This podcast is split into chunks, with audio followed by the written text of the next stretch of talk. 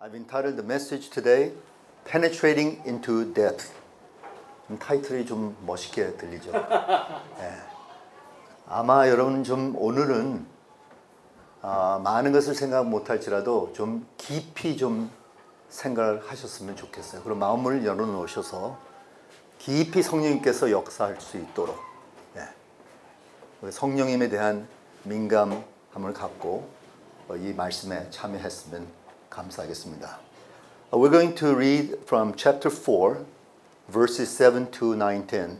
It's a portion of what we read last week, but because of the lack of time, I want to just read it in English first time around. Let's read this out loud together.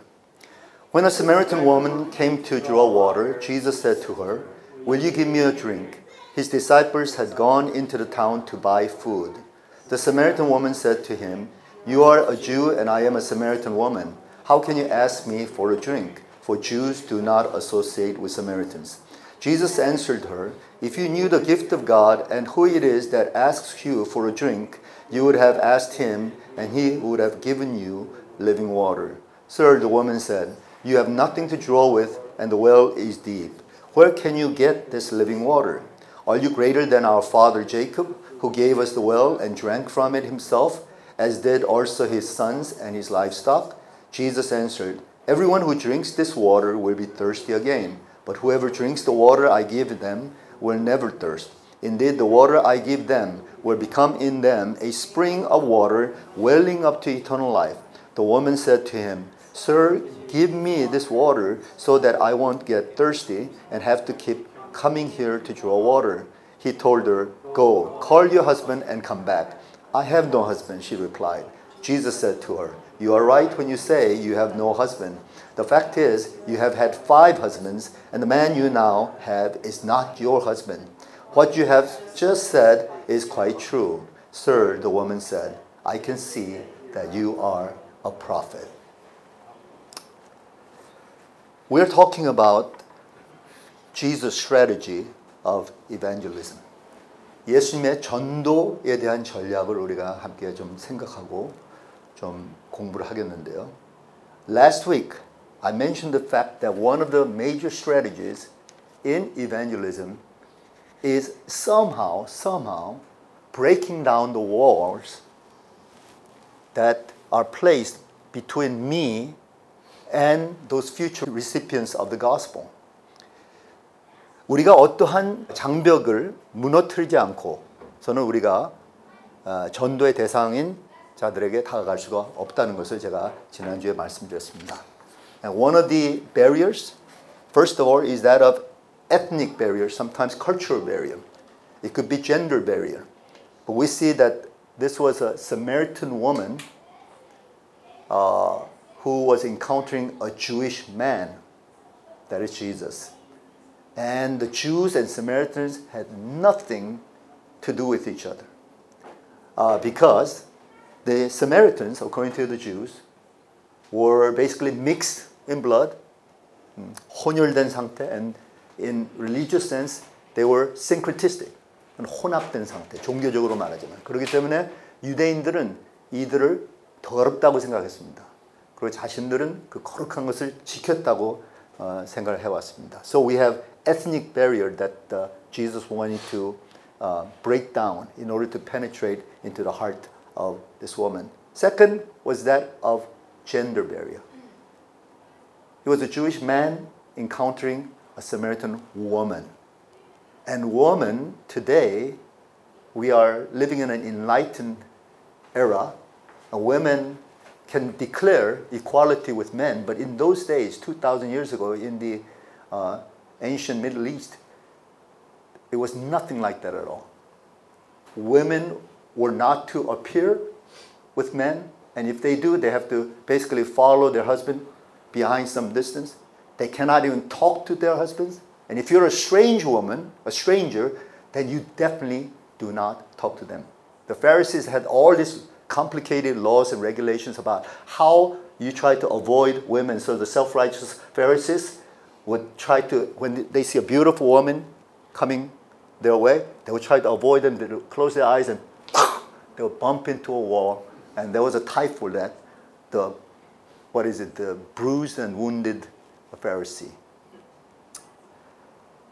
So there was this gender barrier Jesus was obviously breaking by conversing with this woman without any judgment, but with a lot of grace. And then we find in this particular woman's case a moral barrier. She was a sinner. We are all sinners, but she was stereotypical sinner in those days. We all are sinners, but we keep our sins hidden. It's not publicized. And so we do not receive the public humiliation like the way probably this woman received the treatment.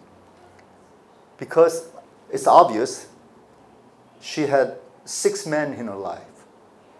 Uh, that's not a good sign. No matter how you justify it, I, I had bad luck. I kept on marrying, and God keeps on taking the husband away one year after the other. But we get the picture, you know. She is a woman with questionable moral character. And so uh, that's one of the barriers that uh, we think that should remain. And uh, we think that's justifiable barrier, but in Jesus' sight, even that barrier cannot be had. As, as fine, as, as important as our holiness and being righteous before God is, we must remember when we approach the sinners, we should not place a condition upon them to rid of their sins before coming to the Lord. When they come to the Lord, they open up their hearts, they will let go of their habits. They will let go of their moral and loose lifestyles. But to demand all that perfectual life before you come to the Lord. Of course, there's this uh, condition of repentance. 우리가 회개는 요구하죠.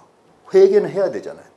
근데 you have to understand what that repentance is referring to. It means turning away from the ways of the world and looking unto Christ and opening your arms, your lives to Jesus. Your life may not be perfected yet, but you're in the progress. You're saying, I will commit myself to that.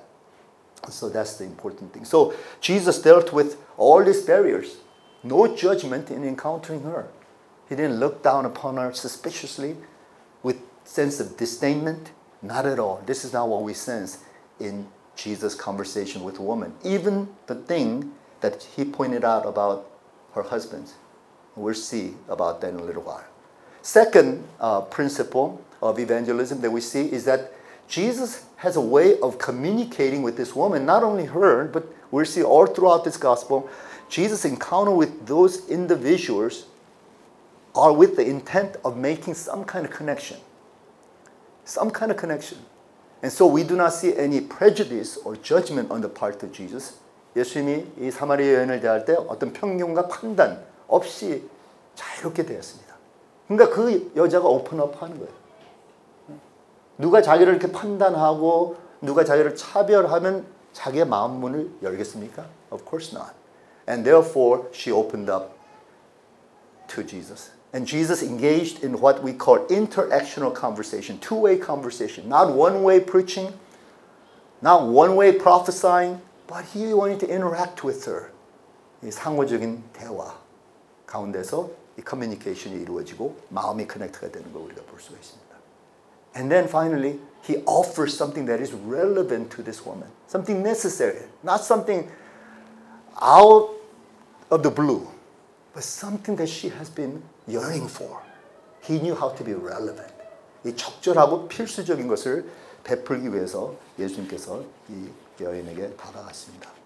But the third principle that I want to talk about today, and it is the principle of somehow penetrating into the depth of the issue or the depth of the heart or depth of spirituality of this woman. And this is what we see that Jesus here in the business of penetrating like a surgeon cutting through to get at the problem and issues. Now, when we talk about depth, how many of you like the term depth? You like, you like deep things in life, or are you content with uh, just the superficial surface level stuff? I don't think people do that. I think they come to church to look for, they're looking for some kind of depth. Okay? You know, I mean, you could do other exterior things outside. But here we want to also talk about interior things We want to talk about the deepest subject ever God. We want to talk about deep spirituality that has to do with kingdom of God and heavenly perspective. Yes, I think we cannot help as Christians but to talk about death. I usually outline death in maybe about three or four ways. First is that of philosophical death. Philosophical death. 철학적 깊이가 있다는 거예요. 철학적 깊이가 있다. We all ask questions regarding our identity, our destiny. Who am I? Why am I here? What is life all about?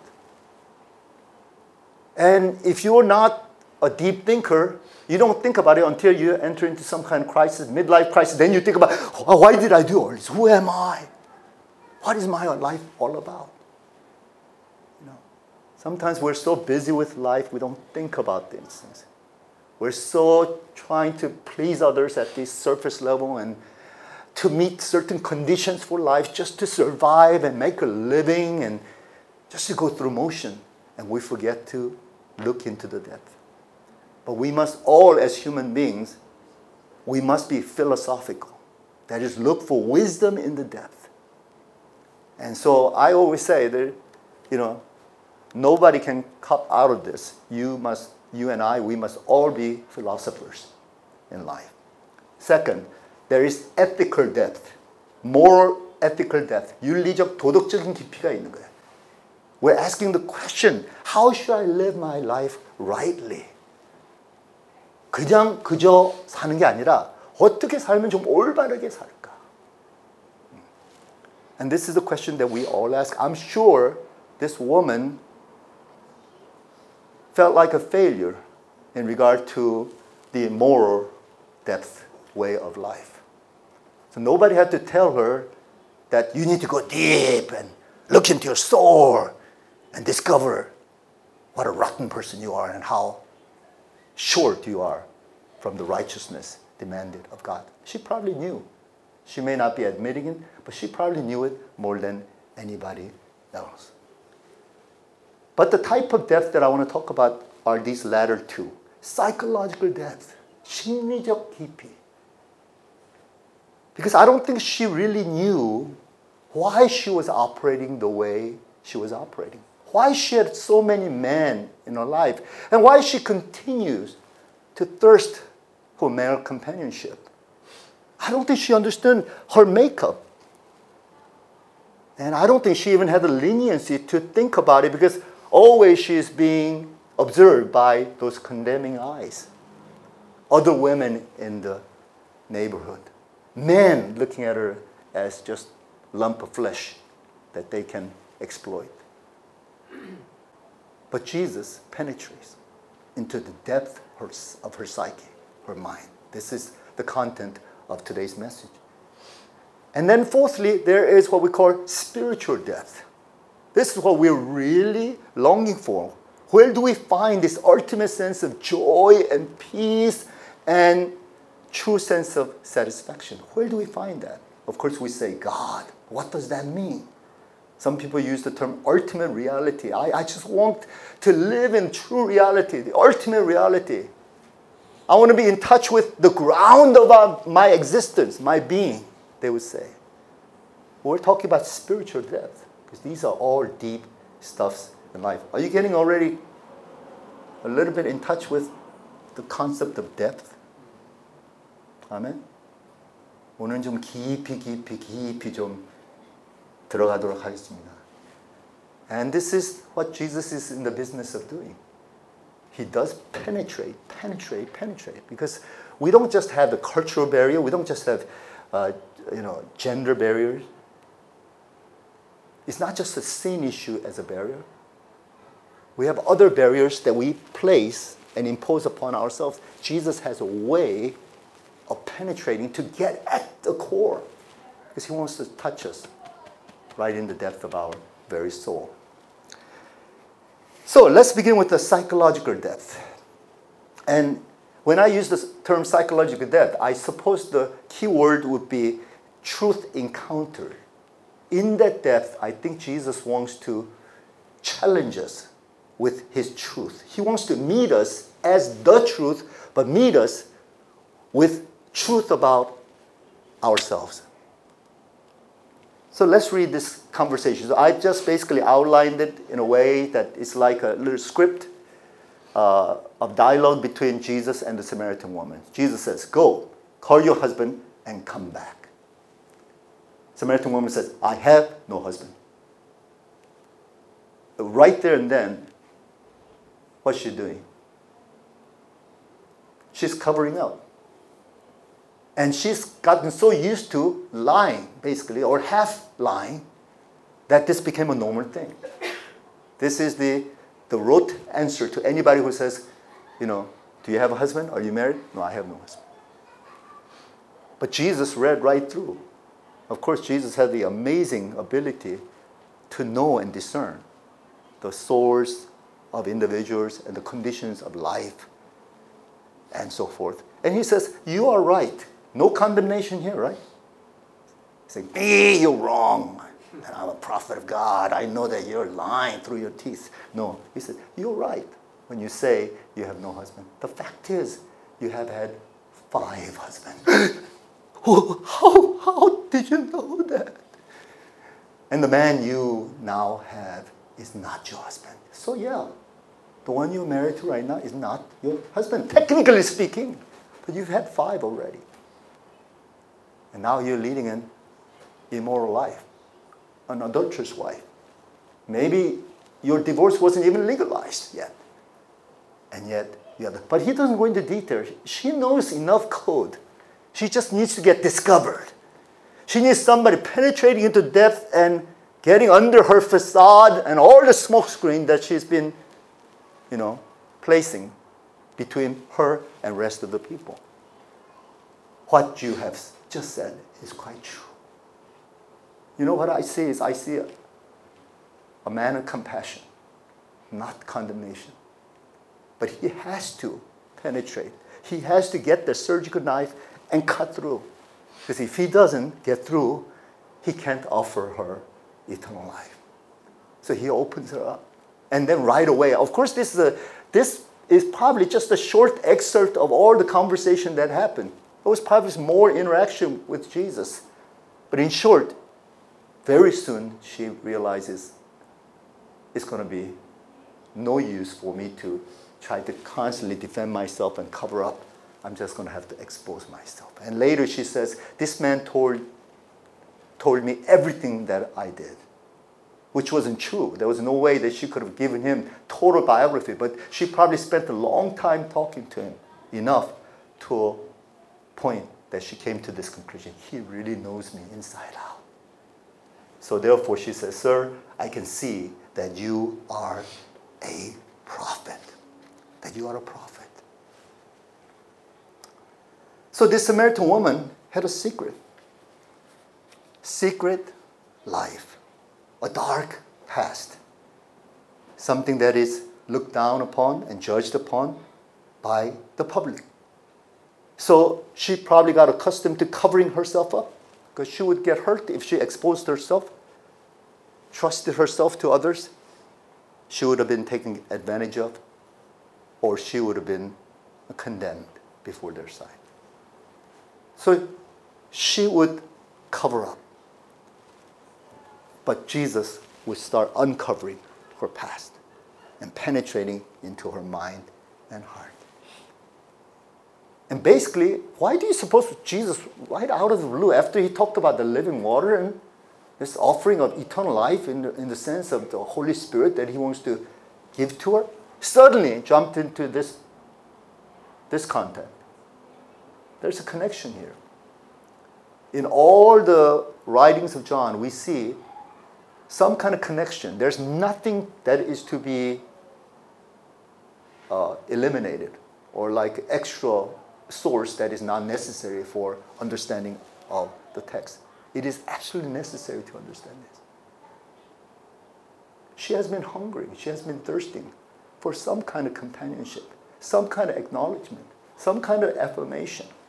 And she found that from men. Usually, psychologists would say that women who have uh, many, many men many boyfriends in life or many, many uh, sort of relationships with men.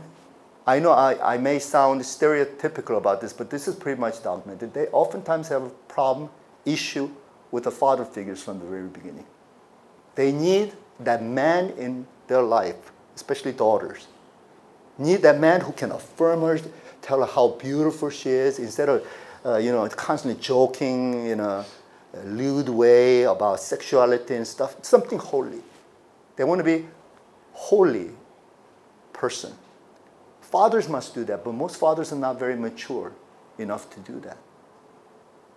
They would project how they would see other women onto their mom, onto the daughters. And so they have a way of playing up to that.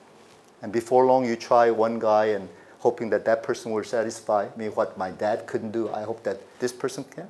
On the other hand, maybe dad did satisfy the woman, but she has even deeper sense of hunger and thirst for male companionship because they're finding that, trying to find that father figure. Somebody like my dad, where is that man? Whatever their psychology may be, Jesus getting to the bottom of that. Say. You're doing that because you're like a, a vessel that just cannot contain, just cannot be satisfied with people around you. So, her unquenchable thirst for men becomes an analogy for spiritual thirst that Jesus is trying to get at. Are you familiar with um, Blaise Pascal, the famous mathematician and philosopher in the 17th century?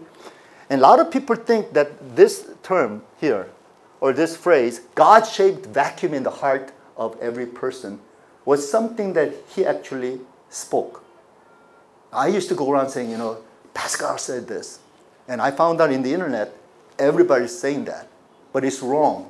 You're not going to find that in his writing, I find, found out. So I apologize to whoever they are, who, to whom I said, Pascal said it. This is simply a, a summarize, a paraphrasing of what Pascal said. And it became a popular type of uh, statement that God has created each human being with God's shaped vacuum in our hearts. 하나님이 우리를 그렇게 만드셨다는 그 공, 공백을 허락하여 주셨다는 것이에요. 왜냐? 그 공백을 자기가 채우기 위해서.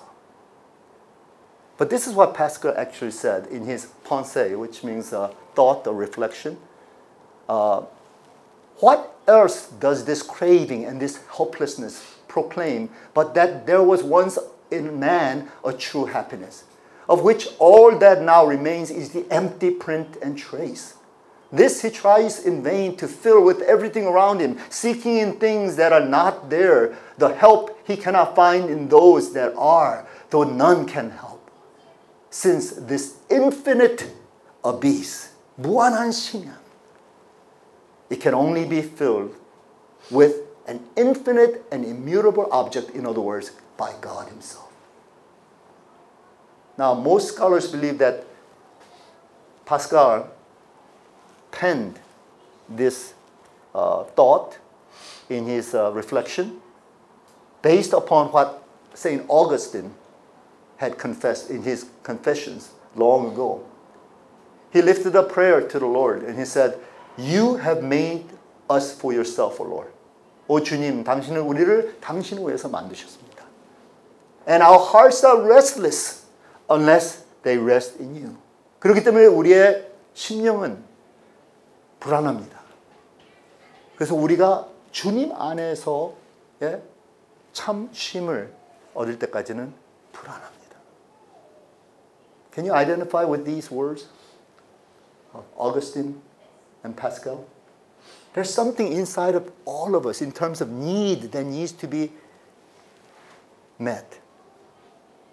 There is that kind of vacuum, that emptiness, that no human being can fill and satisfy. That's one thing my wife, I heard her sharing this in her testimony, that not even a good husband, decent husband can fill. And she was expecting that from me. Oh, Daniel has to be true Christ for me. He's the head over this family. He needs to satisfy me. Well, she, uh, she would get on my back about not being so Christ like sometimes. And, and then she went directly to the Lord with her dissatisfaction. Lord clearly showed her. Daniel can't feel you. He may be perfect husband, but you're going to have that loneliness. I definitely am not, but even if you were, I didn't make you so that your husband would fill and satisfy you. Then you don't need God. Do you know women like that? Whose husband is so good to them, they don't need Jesus. Why they have Jesus living right next to them? Why would they want to go to their God? So blessed are you if you have a little tension in your marriage. And therefore you say, Oh, this man can't satisfy. This woman can't satisfy. Oh God, only you can satisfy. Blessed are you if you come to that conclusion. Sometimes maybe God is using me as an instrument to my wife. Sort of like a devil's advocate, so that she can be driven to the Savior. So then I, praise the Lord, I'm going to be used like that because of my flaws and mistakes. Hallelujah. Amen. Amen. Now let's enter into um, an analysis of what is known as spiritual death. And here it has to do with sore need uh, encounter. And she really needed to fill her soul with, with God, in the presence of God. And this is exactly what Jesus is saying to her. Let's read this conversation. Jesus says, Will you give me a drink? And she says, You're a Jew and I am a Samaritan woman. How can you ask me for a drink? Then Jesus says, If you knew the gift of God and who it is that asks you for a drink, you would have asked him and he would have given you living water. You see how progressive it is? He starts with uh, just a physical water, which was the context that she could really identify. And then she said, he's, he's talking about using that as a sort of conversation piece to talk about this gift of God, this special type of water, living water, not some stagnant water, but living water is a flowing water, you see. There's dynamism to this. And then she responds by saying, Sir, you have nothing to draw with, and the well is deep. Where can you get this living water? Are you greater than our father Jacob, who gave us the well and drank from it himself, as did also his sons and his livestock? Now she's wondering, why are you talking about this? Where's your source? Okay? And then Jesus says this famous statement Everyone who drinks this water will be thirsty again, but whoever drinks the water I give them will never thirst. Indeed, the water I give them will become in them a spring of water welling up to eternal life. This is a spiritual message. Spiritual essence he's talking about.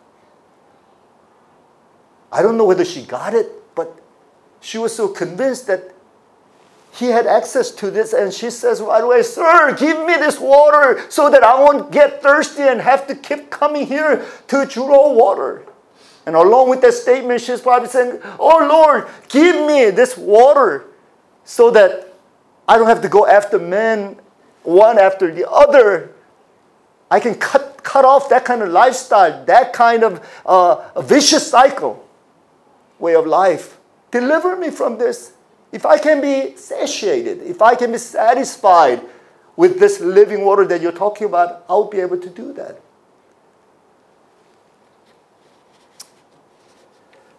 So, what is this living water Jesus is talking about? You cannot have a clear understanding right away from this text. But to equate the living water with Jesus Christ is not quite right because he's not saying, I am the living water. All throughout John, he's been saying, I am, uh, I am the vine and, and I am the resurrection. And, you know, I am the bread from heaven. And he's been saying, I am, I am, I am, but he's not saying I am. He's saying, I will give you. And He will be the real source of eternal life for you. That you don't have to come back ever. With that kind of need to have more men, to have more money, to have more fame, to have more knowledge, to have more security. No. You see the thing about us going for more each time in any of these areas in life, we will never be satisfied. If you had a million dollars, you think you'll be satisfied? No way. I hear that millionaires are going for billionaires, billion dollars now. And if you're a billionaire, you may be aiming for trillion dollars. There's no end to that. Knowledge, there's no end to knowledge. I mean, I have to say, stop. I was in the process of writing my thesis this week. I wrote a 30 page thesis.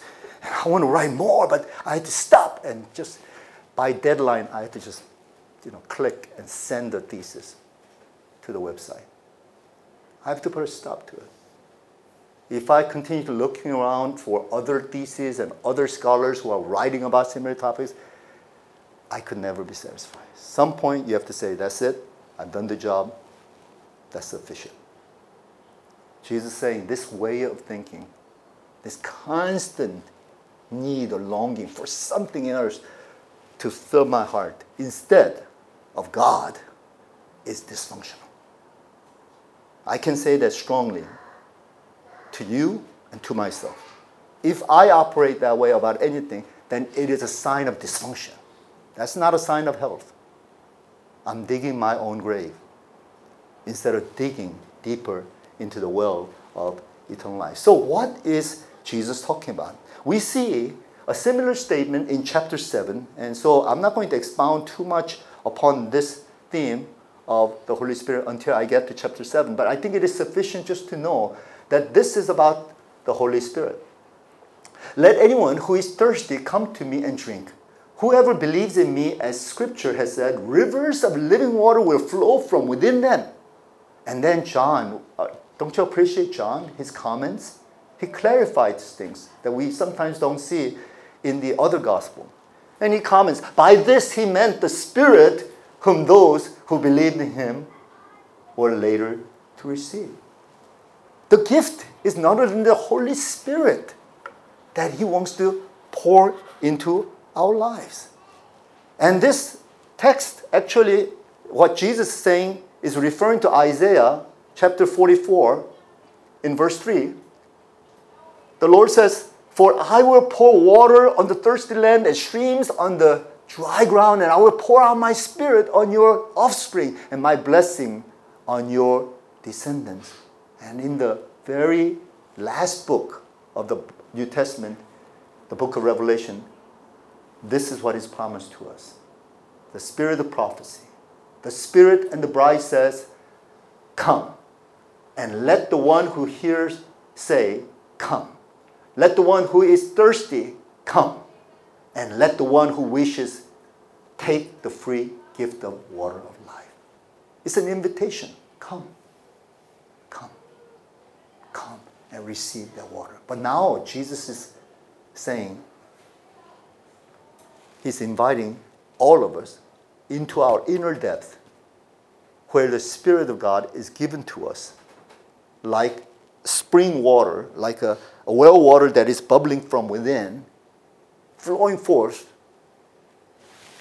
out of our lives because the source is the Holy Spirit, and that source is going to dwell in us and remain in us.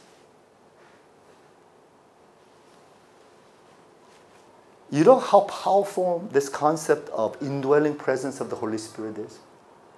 In the olden days, they had to go to the temple. Before then, they had to, you know, be in the wilderness center on the tabernacle. They have to be situated near the Ark of the Covenant. Or they had to go to some kind of altar. Or some kind of priesthood has to mediate for you. But ever since Jesus rose and ascended and sent the Holy Spirit to his people, now the Holy Spirit comes and dwells inside of us because we have become the tabernacle, we have become the temple. Our souls, our spirits, our inner cavity that Pascal is talking about, that infinite abyss, that is reserved for the Holy Spirit of God. And if you have the Holy Spirit as your permanent companion, then yeah, when people leave you, people say bad things to you, you get cheated out of life, you have that someone. They're always with you to guide you and lead you and be a companion with you Amen. Amen. I'm reminded of Psalm 42 anytime I read this text. It's the song that we love to sing. And it goes like this. Shall we just recite that or maybe sing it? But let's just recite it. We're singing a little later. As the deer pants for streams of water, so my soul pants for you, my God. My soul thirsts for God, for the living God. When can I go and meet with God? My tears have been my food day and night, while people say to me all day long, Where is your God? These things I remember as I pour out my soul. And in verse 7, just the first part of it, I love this. As deep calls to deep. You know, Holy Spirit of God is deep and profound. You know, that would be an understatement for me to say that, even to try to articulate how God is. But He's deep. So, in order to really make connection with the depth of God, then we must go into the depth of self. From my true deep self, I am in touch with the deep things of God. And this is what the psalmist understood. Something inside of him was crying, yearning, longing. And he's saying, Oh God, where are you? As deep water calls unto the deeper water, I call out unto you. He didn't have the revelation of Jesus Christ yet. He didn't have the revelation of the indwelling presence of the Holy Spirit yet. But Jesus came under sin and says, Now I give you the deepest thing, the true treasure in life, and that is my own spirit. Never ever will you be lonely. Never ever will you need to be needy. Even if you, don't have the external resources that so many people are going after. Perhaps you're sick. Perhaps you're poor. Perhaps uh, you are facing a crisis. Doesn't matter because God is there inside of you. He's going to take care of you. He's going to help you. He hasn't abandoned you. That's not a sign of abandonment. That could be a sign of opportunity for Him to come alive and act on your behalf and deliver you from the situation. But you got to trust Him. But if you go around like atheists say, Where's God? Where? Uh, why have you abandoned me? You could do that for a moment. I, I had those moments before too. But then I had to remember, oh, He's here. So I quiet myself down, go into the depth, and with the eyes of faith, I can see that He's there. And I relate. Then I find my uh, sanity back. I find my composure back, and I find my center back. And out of that, I begin to emerge and relate to everything that's happening around me. Amen. Amen. Let's pray together. Heavenly Father, today we uh, talked about some deep matters, um, matters of the depth in our psychology, how we operate, how we tend to put barriers in our own minds that prevents you, Lord, from entering in and penetrating and taking over. But we also learned about the real depth in terms of spirituality, that our spirits long for your Holy Spirit. Lord, teach us to know that your Holy Spirit has been granted unto us and that the Holy Spirit is like a river of living water, underground river tablet that flows out of which our whole being can now benefit. And so we are your well, O oh Lord, and you're the living water that dwells inside, flowing, giving us life, giving us hope, giving us joy. Teach us to be conscious of that, wherever we are, whatever we do. And whatever dysfunctions we may have, like the Samaritan woman who just had this insatiable thirst for companionship and men and affirmation from outside. Father, whatever our issues may be, we surrender all that into your hands. And we say, Oh Lord, you are the true satisfaction for our souls. And we thank you for that. Thank you, Lord. In Jesus' name we pray. Amen.